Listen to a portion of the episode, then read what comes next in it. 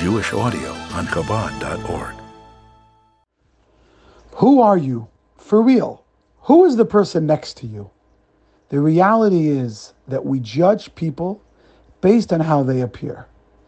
Even the people that we believe we know well in our lives, we still tend to judge them based on the external appearance or their behaviors or the words they use or the actions they choose to do.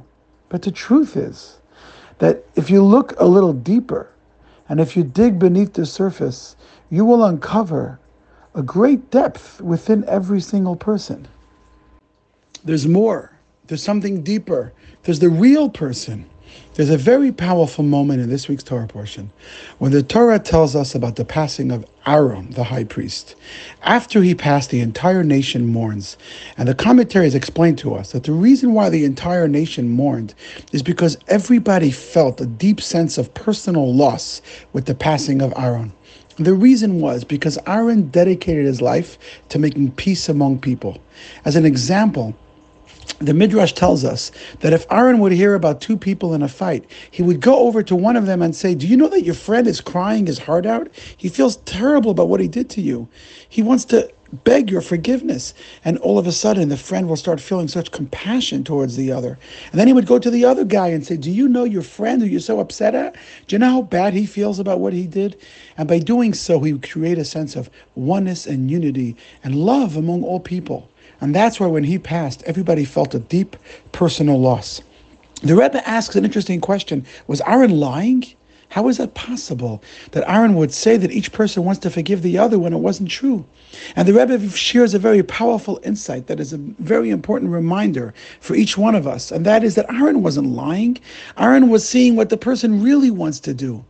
Aaron was not seeing what the person is saying or doing. Aaron was able to look deeper and see what the neshama really wanted. He was able to see that this person really wants to do the right thing, and this person really wants to forgive and really wants to apologize. And the fact that maybe he's not saying that or expressing that does not change one iota of who he really is and what he really wants. And that what is so special about Aaron, and that is the message for each one of us. It is up to us to bring to the fore what every person truly is. Don't judge a person based on how they may seem to be. Judge a person and assess a person based on who they can become. This has been a message that the Rebbe continuously reminded us throughout so many different moments and stories. There's a story about a young man who was caught doing something really bad in the yeshiva high school. And when they asked the Rebbe what to do, the Rebbe said, Why don't you be just like Aaron? Don't look at what he did, but look at who he really is. And that's the message I want to share with you this week. I challenge you think of one person in your life who you judge based on their appearance or based on their actions or decisions or words or directions and look a little deeper. Allow yourself to see who they really are. And when you do so, and when you uncover their neshama, when you bring to the fore, when you bring up to the surface their very essence, you will uncover an entirely new being. This is the message of this week, and this is the message of this week's story. Open up your hearts for the story of this week, which is directly related to the previous Rebbe, Rabbi Yosef Yitzchak Schneerson, whose birthday is celebrated tonight. And not only his birthday is being celebrated, but this is also a celebration of the anniversary of his release from capital sentence and imprisonment in Soviet Russia in the 1920s. The previous Rebbe worked tirelessly to rebuild the institutions of Jewish life that were wrecked by years of communism. And from the very beginning, he was hounded and attacked by the Russian government. And miraculously, on this day, he was redeemed from prison. So, my friends, open up your heart for this week's story, which takes us to a small farming town 60 miles away from New York City. The hero of the story of this week was a great chassid whose name was Rabbi Yankel Lipsker. Rabbi Yankel Lipsker, during the time that he lived behind the Iron Curtain, he was positioned in a credible way to support and to help the Hasidim and the students in the yeshiva. He had a good life to some extent being the manager of a factory and serving as an active participant in the underground Chabad movement. Even though he suffered tremendously from the communism rule, at the same time, he was well positioned to support the secret yeshivas and do his part to strengthen the Jewish community. But then, when the Iron Curtain lifted briefly during the chaotic years after the war, Rabbi Yankel, together with his wife Tybal and their young family, escaped to the west, lived in France for a short while, till they came to the United States. And when they arrived in the United States, they chose to live close to the previous Rebbe in order to try to rebuild their lives and try to live somewhat peacefully. Unfortunately, it began a very difficult period in their life where they had no livelihood. How is he going to survive? How is he going to live and support his family? Now, at the time, there was an interesting phenomena where some Jewish people decided to give some money to support immigrant Jews who just arrived to move out and open up farming lands. And by doing so, they'll be able to keep Shabbos and support their families. Rabbi Yankel went into a meeting, a yechidus, a private audience with the previous Rebbe, and he said, What can I do about parnasa, about my livelihood? So the Rebbe said to him, How about this? I want you to go pick up a Jewish newspaper from the corner store, bring it back to my office. And sure enough, Rabbi Yankel ran out to the store, picked up the Morgen Journal, the Jewish Yiddish newspaper, and he brought it back to the Rebbe's room. The Rebbe opened it up, started scanning the classifieds and all the different ads, and then the Rebbe took his pencil and circled one particular ad for a chicken farm. The Rebbe said, I will lend you $1,000, which at the time was over $10,000 in value today. And you will get some money from the joint, and you'll move out and establish yourself in that farm. Sure enough, he moved with his young family to Hightstown, New Jersey, 60 miles southwest of Brooklyn. This farm was a very difficult place to raise a growing Hasidic family, but he asked no questions. And even though the people at the joint told him that that farm is a leading, losing proposition, it's not going to succeed. Why don't you look at something else? Rabbi Yankel asked no questions. The Rebbe told him to go. He's going to go.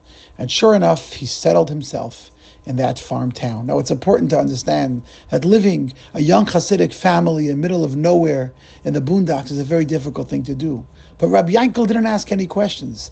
As soon as he got there, he started searching for nearby Jews. And sure enough, there was quite a few Jewish immigrants in the nearby town, fellow immigrants who came from Europe trying to rebuild their lives as farmers. And even though the farm floundered and the officials from the joint have been correct in their assessment that there was very little potential, for this farm to succeed, Yankel didn't stop his spiritual endeavors. The sleepy synagogue in that small town became alive with classes and Torah and prayers as Yankel became the vibrant life force for the Jewish families who lived in that area. Most of them were not observant, were not religious, but every day Yankel would go and do his part to infuse them with the light and the spark of Judaism. At times it got too difficult, and he would come back to Brooklyn and he would visit the Rebbe and he would say, I can't live here. There's no money, there's no livelihood, there's no sustenance.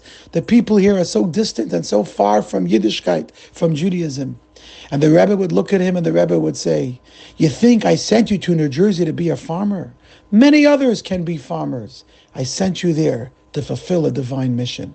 And thus began the next part of Rabbi Yankel's life, when every single day he would do his part to ignite the souls of these Jews who seemed so lost and so forlorn. But my friends, the reason why I share with you this story is for the following moment. A very special experience that happened one weekend. You see, even though it was so difficult for Rabbi Yankel, he would get tremendous joy and a bright spot in the loneliness and poverty was when the Rebbe would send groups of rabbinical students to the area. They would sleep on the hard benches of the synagogue, and they would travel from farm to farm every single day for several weeks, encouraging the farmers to increase their Jewish engagement and reminding them that there's a Jew in Brooklyn who cared about them deeply. Now, it so happened that one week, a group of students arrived before Shabbat. Rabbi Yankel greeted them with so much joy, but they immediately said to him, This week, we came with a specific mission and purpose. This week we came because we got a specific instruction from the Rebbe to find out the Hebrew name of a Jew whose name is Mo Green. We need to know his full Hebrew name and his mother's Hebrew name. And that's why we're here. My friends, when you pray for someone, it's important to include their entire Jewish name. Now, the Rebbe knew that this Jew, Mo Greenberg, may be lost and may be forlorn. He may seem so distantly gone, But the Rebbe knew that a Jew is a Jew is a Jew. And when the Rebbe looks at a Jew, the Rebbe doesn't see the way the Jew seems, may appear to be. The Rebbe sees who the Jew really is. And therefore, the Rebbe sent this group of three young rabbinical students to this forsaken town of Hightstown, New Jersey, for one reason to bring out the Jew within the Jew, to bring out from the deepest, deepest, deepest recesses of his soul to uncover who Mo Greenberg really is. But there was one problem. Rabbi Yankel's mind began racing. He knew about everybody in the tight knit Jewish community, and he couldn't think of anybody named Mo Green. Mo Greenberg. Shabbat morning came. Rabbi Yankel approached the Gabbai, the synagogue caretaker, and he said, Maybe you know this guy, Mo Greenberg? Who's Mo Greenberg? The synagogue caretaker looked at him and said, Actually, it's amazing you're asking me this question because I know who he is. He actually lives around here, but he never stepped foot in the synagogue. Not Yom Kippur, and not on Rosh Hashanah, not on Passover, and not on Sukkot. Never. He is a Jew who was so far gone that he decided after the war to run so far away from his Judaism that he married out of the faith and he has a non Jewish family and he has no connection to the Jewish people. Yankel hear these words. He's taken by surprise. Who is this person? But before he could gather his thoughts, the caretaker of the synagogue leans over and whispers in his ear, But you know what's shocking? You know what's surprising? That today of all days you ask me about Mo Greenberg. Turn around, Yankel. Oddly enough, this Jew who never shows up, not Rosh Hashanah, not Yom Kippur, he actually came to synagogue this morning and he's sitting and praying right over there in the far corner.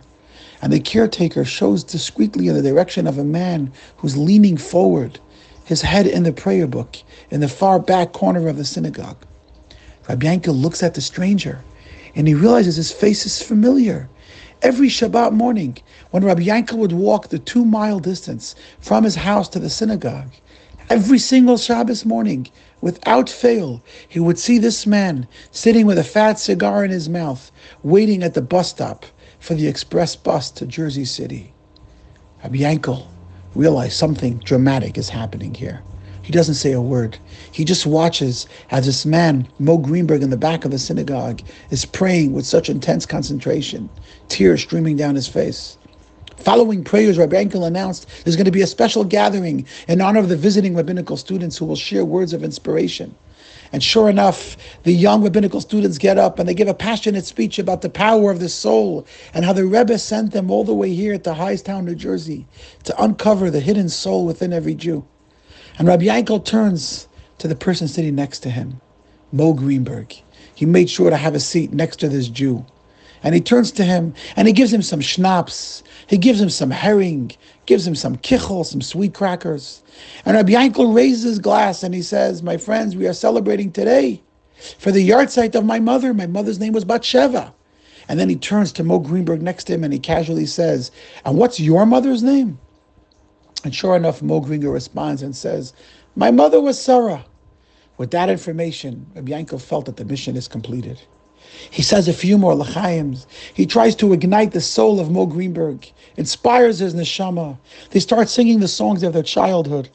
Mo Greenberg remembering his own parents and his grandparents, feeling as he's back in the little shtetl. Rabbi knew something special happened today. He doesn't know exactly who Mo Greenberg is, but he knows something special happened in that forsaken synagogue, in that forsaken town on that Shabbat. Sure enough, the rabbinical students went back to Brooklyn. They gave the Rebbe the name of Mo Greenberg and his mother, Moshe, the son of Sarah, and seemingly the story was over. But the story didn't end. The following Shabbat, as Rabbi Yankel was walking to synagogue, he passed the bus stop, but Mo Greenberg was nowhere to be seen. The same thing happened the next week and the next week. It seems like Mo has simply disappeared. Do you know what happened to Mo Greenberg? He asked the synagogue caretaker, who seemed to know everything about everyone. I haven't seen him now for several weeks. My friends, open up your hearts as you listen closely to what the caretaker tells Rabbi Yankel Lipsker in Hightstown, New Jersey. He turns to him and he says, You didn't hear. After spending Shabbat in the synagogue with the rabbinical students and all of us, he suddenly got up and he left his non Jewish family and left town Everybody is trying to find him. No one knows where he went, not the place where he worked, not the neighbors, not his friends, not even his non Jewish family. It seems like after spending that special Shabbos with the rabbinical students that the Rebbe sent, he suddenly left his past behind and he moved out of town. My friends, today, the grandchildren and the great grandchildren of Mo Greenberg are celebrating Shabbat somewhere in this vast universe for one reason.